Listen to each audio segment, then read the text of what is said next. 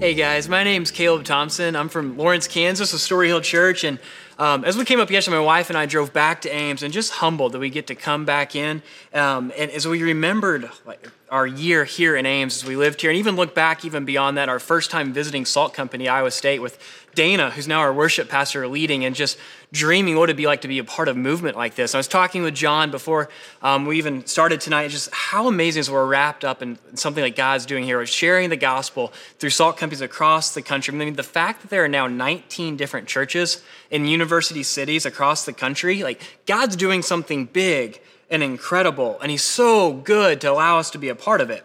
But I'm also mindful that many of you, you're watching this in your room tonight, or maybe with that small group of friends, and I just want to reiterate to you how much we care. Because the whole aim of this is not just to celebrate like sheer growth, but rather celebrate that in the growing and in the going, that God has led us to know you. And so, because we care, because God's made it possible for us to still creatively connect over the summer in the midst of COVID and seeming uncertainties, we've spent each week walking through Old Testament passages that speak to wisdom and giving particular instruction on how we should live wisely. And so this week we're going to be in Proverbs and we're spending our whole time examining how we can be wise with our words. And so here's what you need to know about Proverbs though. There's actually around 90 Proverbs on words, a mass amount that we can nowhere cover tonight. We're not going to be able to exhaustively cover each proverb. Um, and here's why that there's so many proverbs. What Proverbs again is why there's so many is because our words they actually matter deeply. Like, like think with me about this. It is our words that uniquely make us human. Like when God spoke, He said, I will make man in my image, male and female, I will make them. Like He didn't make us look like Him. Like it's not like we look like God physically, because God's spirit. So what God did was He not only made us spiritual beings like Himself, but notably, He also made us speaking ones too.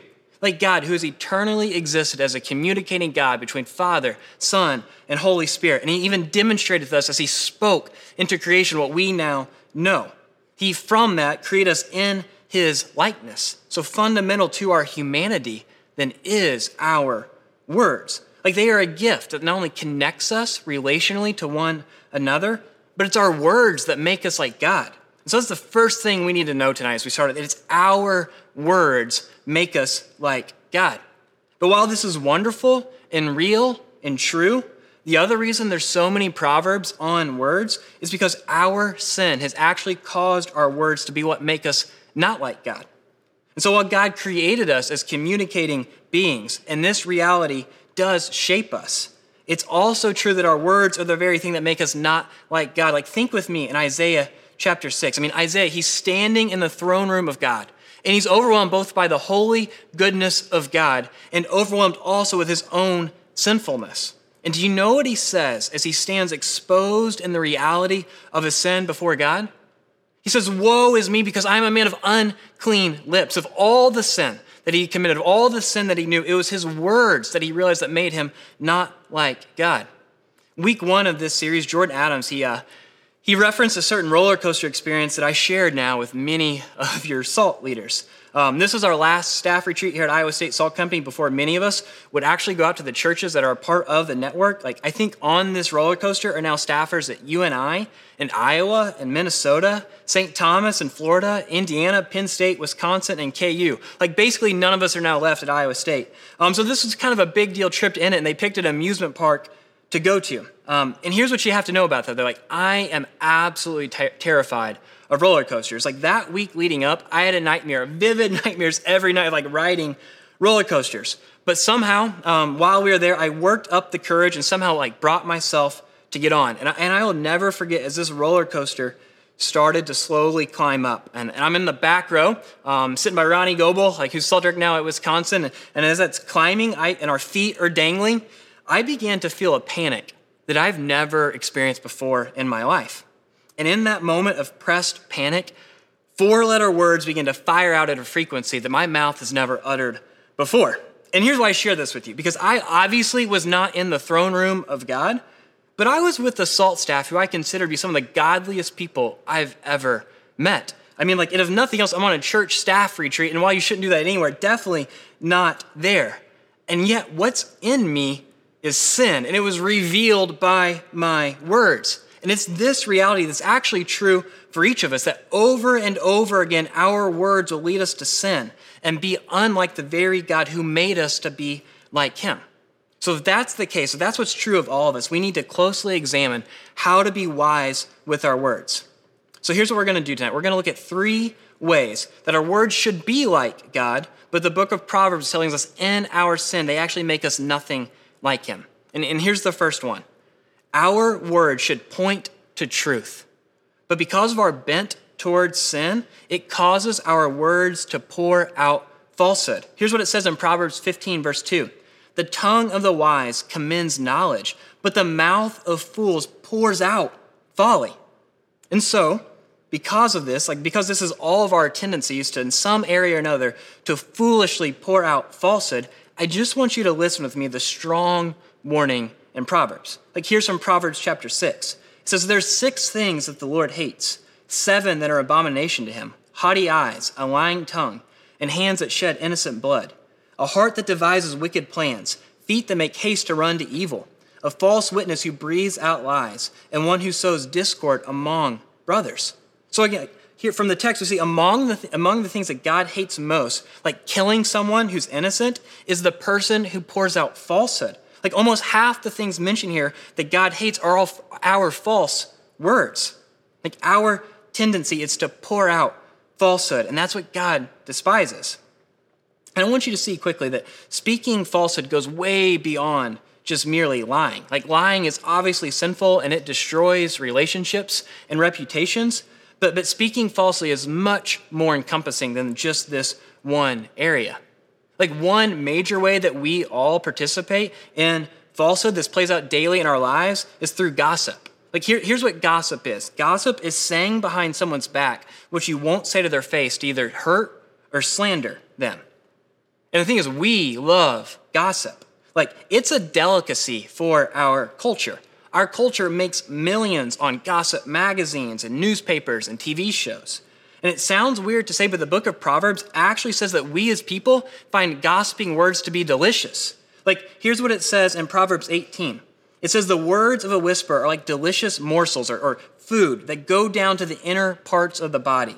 And in Proverbs 16, this same type of whispering that we find to be delicious, right? That's behind someone's back, it's attributed to a person who's plotting evil by their dishonesty and seeking to spread strife and separate friends. Like that's gossip, isn't it? It's exactly what it's describing. And our culture is consumed by it, like a delicious choice food that we consume. But what we aren't always aware of is like gossip, like food, it goes down deep once it's consumed. It doesn't just stay as a taste on the tongue. And when it's consumed, it dramatically affects us. It hurts us and it hurts others. Like in the church, we recognize big sins like adultery and how it can destroy particular relationships. But to be honest, we either are blind or apathetic to the reality that our gossiping words can tear apart entire church relationships, and we still actively partake in it. And here's the thing we got to realize listeners are just as involved as well, too. Like, gossip isn't merely the person speaking the lie, but also the person choosing to listen, partake, to hear is also just as involved in the sin. Here's what Proverbs 17:4 says. It says, An evildoer listens to wicked lips, and a liar gives ear to mischievous tongue. And what I love about this text is it what actually shows is while gossip is a prevalent way we sin in our words, this isn't the only way we sin in falsehood as listeners. Like this proverb says, an evildoer is the listener to evil lips. And the liar isn't just the speaker, but the one giving an ear to sinful voices. What it's saying then is this is a much broader sin problem. Like, and, and what it's doing is it's begging the question what voices are you listening to? Like, what voice is most influential in your life right now? Or, or where are you consuming your words? The things you listen to for advice or affirmation or entertainment. And what are those voices saying? What are they saying is funny? What are they saying is good? What are they saying is true?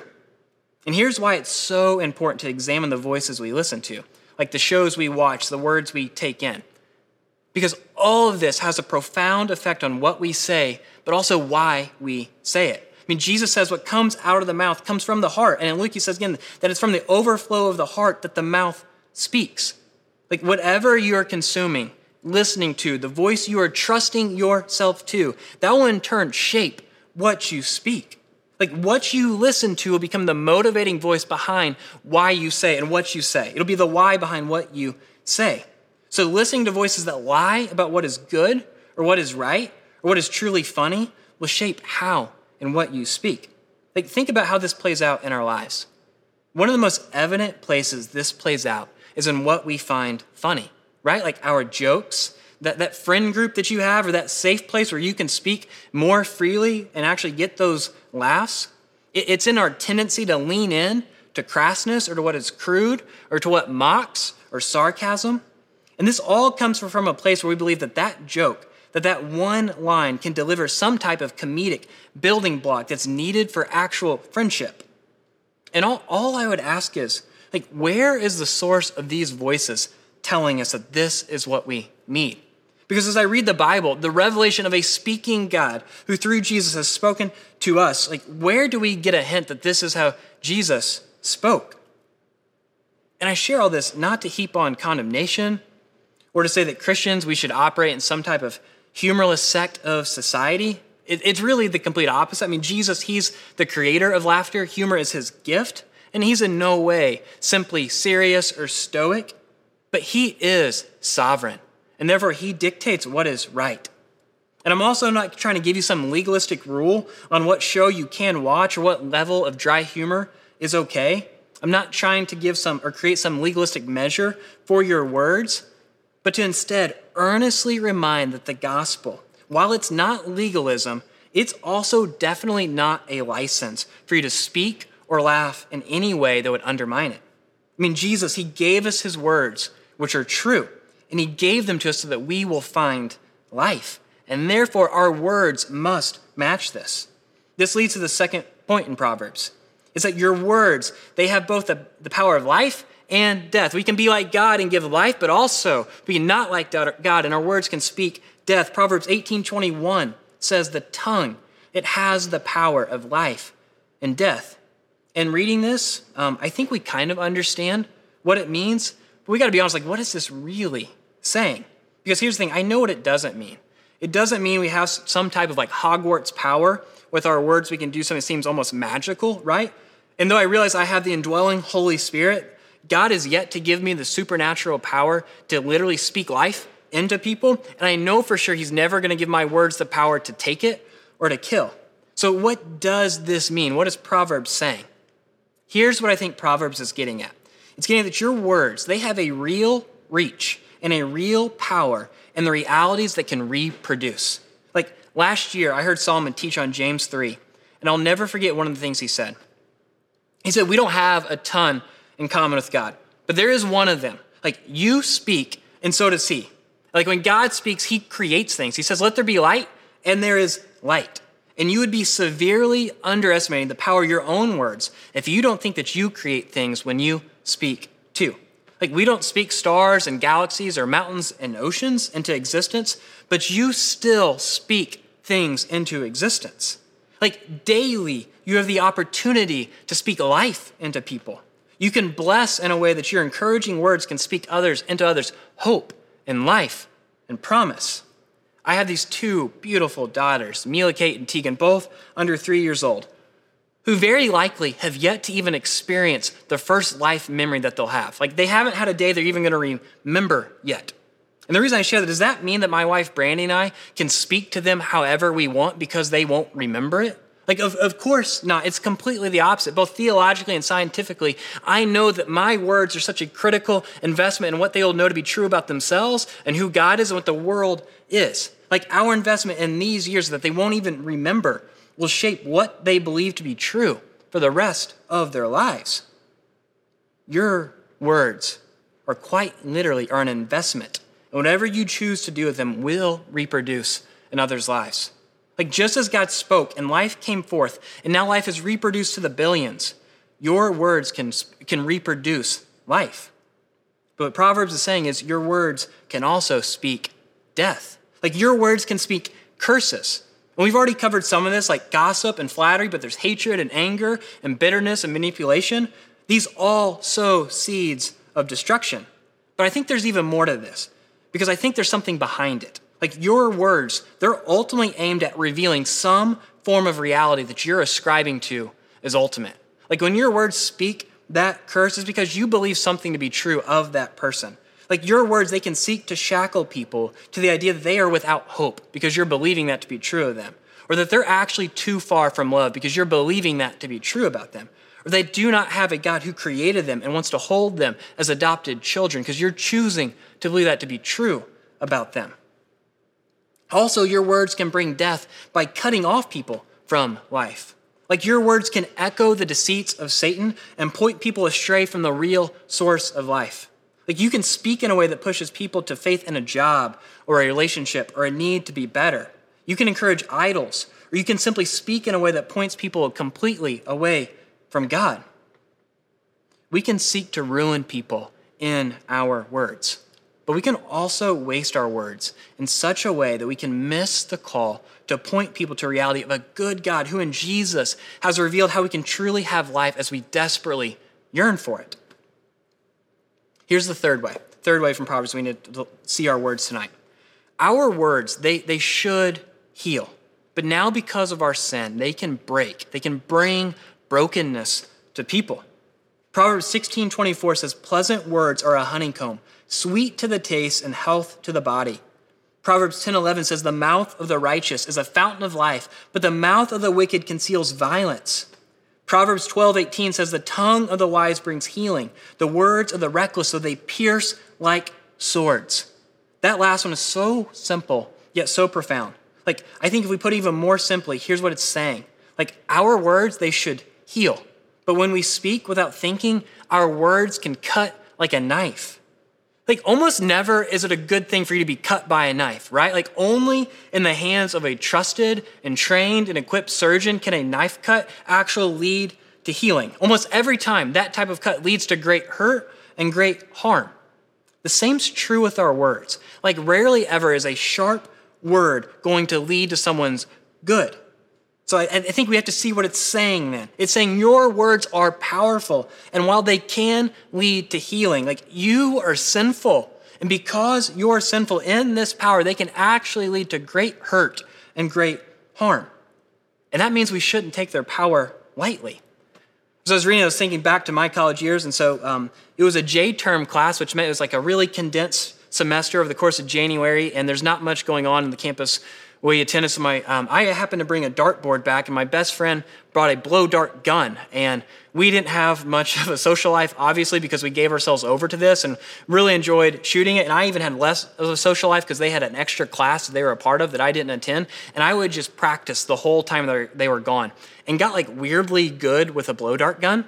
Um, and so got to the point where i thought i was like piercingly accurate. So much so that um, one night I, I, bet my best friend that if I could shoot the lip of a cup on the backside from across the living room, that he would put the cup on the top of his head and let me shoot off of it. And somehow, amazingly, I, I pierced the lip of that cup. And so he put the cup on his head and shot it off. And but that wasn't enough for us. We decided we needed more. And so then we said, well, how about you put the cup in your mouth? And we got a Sharpie out and drew a really small circle. And, and again, somehow amazingly pierced the cup um, and like looking back as I, I thought back to this, it's absurd that we played around with this. Like it is absolutely absurd that we did this. The level of obvious foolishness, now realizing how much harm I could have caused, like how easily I could have kebabbed him through the cheeks, right? Or put out an eye, or imagine what would happen if I had pierced one in his neck. Like what would have happened? Like the amount of pain that he could have experienced and the la- like the lasting marks of such a foolish choice. I say all that because all of us bear the lasting marks of words that have been spoken into your life. And for some of you, people have foolishly thrown them at you. Like for some of you, these marks look much more like scars of wounds from words. It's maybe because something your parents told you growing up. Or maybe it's because of verbal abuse you experience in relationships or lies that have been constantly spread about you. You feel these wounds, this brokenness. But I think as we think about this, also many of us, we carry around the weight of realizing someone we've harmed because we flippantly have thrown out words to bring them great hurt. Like we have fired out hurtful words which have brought great damage into people's lives that immediately come to mind as we read a text like this. And if this is the case, like if this is our reality in all three areas that we can um, we can destroy people, we can bring great destruction and hurt to people, even death to people with our words. Like what do we do? Like what do we do with a passage like Proverbs where we realize we really just don't measure up? Like what is the chief aim of a book like this teaching us wisdom? Because I don't think it's simply now try to do better. Because even if we did, we can't make right all of the wrong that we've done. And like clearly, we should speak better. There are practical applications to make. But I think this, these words, these calls, are actually words pointing us to something that is way more life altering and life defining. Like, I think Proverbs is actually pointing forward to a third reality that is the ultimate theme of the Bible. It's that though we were made to be like God, but now we no longer are, as we've talked about, God came and became like us so that we can again forever be like him. I mean, John 1, it says the word took on flesh. Like, think about that. In our words, we are made to be like God, but our words have made us not like God. So then God came, the word, and became like us. We who are to be like him, but sin and no longer are. He came to become like us. Like the second person of the Trinity. He wrapped himself in humanity and he lived perfectly. And then he who knew no sin, Jesus, he became our sin that we have spoken over and over so that we can become again the righteousness of God. And on the cross, the Word made flesh in his death, he actually proclaimed the defeat of our sin. And when Jesus, three days later, he bodily rose from the dead, he declared the promise of our reality to forever be like him. As I examine this, and realize the failure of my own words and ask, what do I do with these failures? Here's what I realize I need to remain in the victory Jesus has pronounced in His. So, tonight, for some of you, to remain in this victory means that tonight you just need to believe the truth, what Jesus has done for you. That's your starting point. Just look at what He says is true and trust that. For some of you tonight, it means you need to actively trust Jesus' words on where life is really found. Like it means you need to rid yourself of the places where you're constantly consuming sinful words. And for some of you tonight, you need to hear that Jesus came because he loves you and he actively wants to heal and restore you. And in that, Many of you need to realize God actually wants to use you, an agent of this healing to someone else, because He wants you to go to apologize and confess your sin, to repent and ask forgiveness to the person you've deeply hurt. Like, as I think about this, like, rarely do we ever get the chance to so quickly and practically apply Scripture. But, like, right now, tonight, you can practically reach out and seek forgiveness for your sinful words. Right now, you confess to God your sinfulness and repent and turn. But even more, like one of the coolest parts on teaching a sermon on words is we get to immediately make a tangible application. Like right now, we get to move to this point of worship where we can actually confess with our mouths and sing the realities that we believe in our heart that Jesus has used to save us. So that's what we're going to do. And I know it's not the same as collectively joining together as we so get to enjoy, but the truths are no less no less than by it. So we're going to move here in just a second to a time of worship. And I encourage you to use your words to remember what Jesus has done for you. Let those words redefine who you are because that's what the gospel says is now true of us. So let's pray. Father, I thank you for your word. I thank you that your word doesn't shackle us. It doesn't condemn us. And while it is a mirror, that reveals our reality of sinfulness, God. God, your word also is a window, a window to see grace, a window to see a reality that we could never make for ourselves. It's a reality to see Jesus as he became for us and to know that is ours, to know that it can actually shape our days practically, that relationships can be restored, God, that wounds can actually heal. That God, you can do something far greater in your grace than we could ever do in our sin. I pray that the knowledge of who you are as you've revealed yourself in Jesus will move us tonight, that promises will be what we hold on to, not our own failures. That God, you'll move us to a place of trust and worship, that we can use our words to enjoy you, to know you, and proclaim you. Pray this all in Jesus' name. Amen.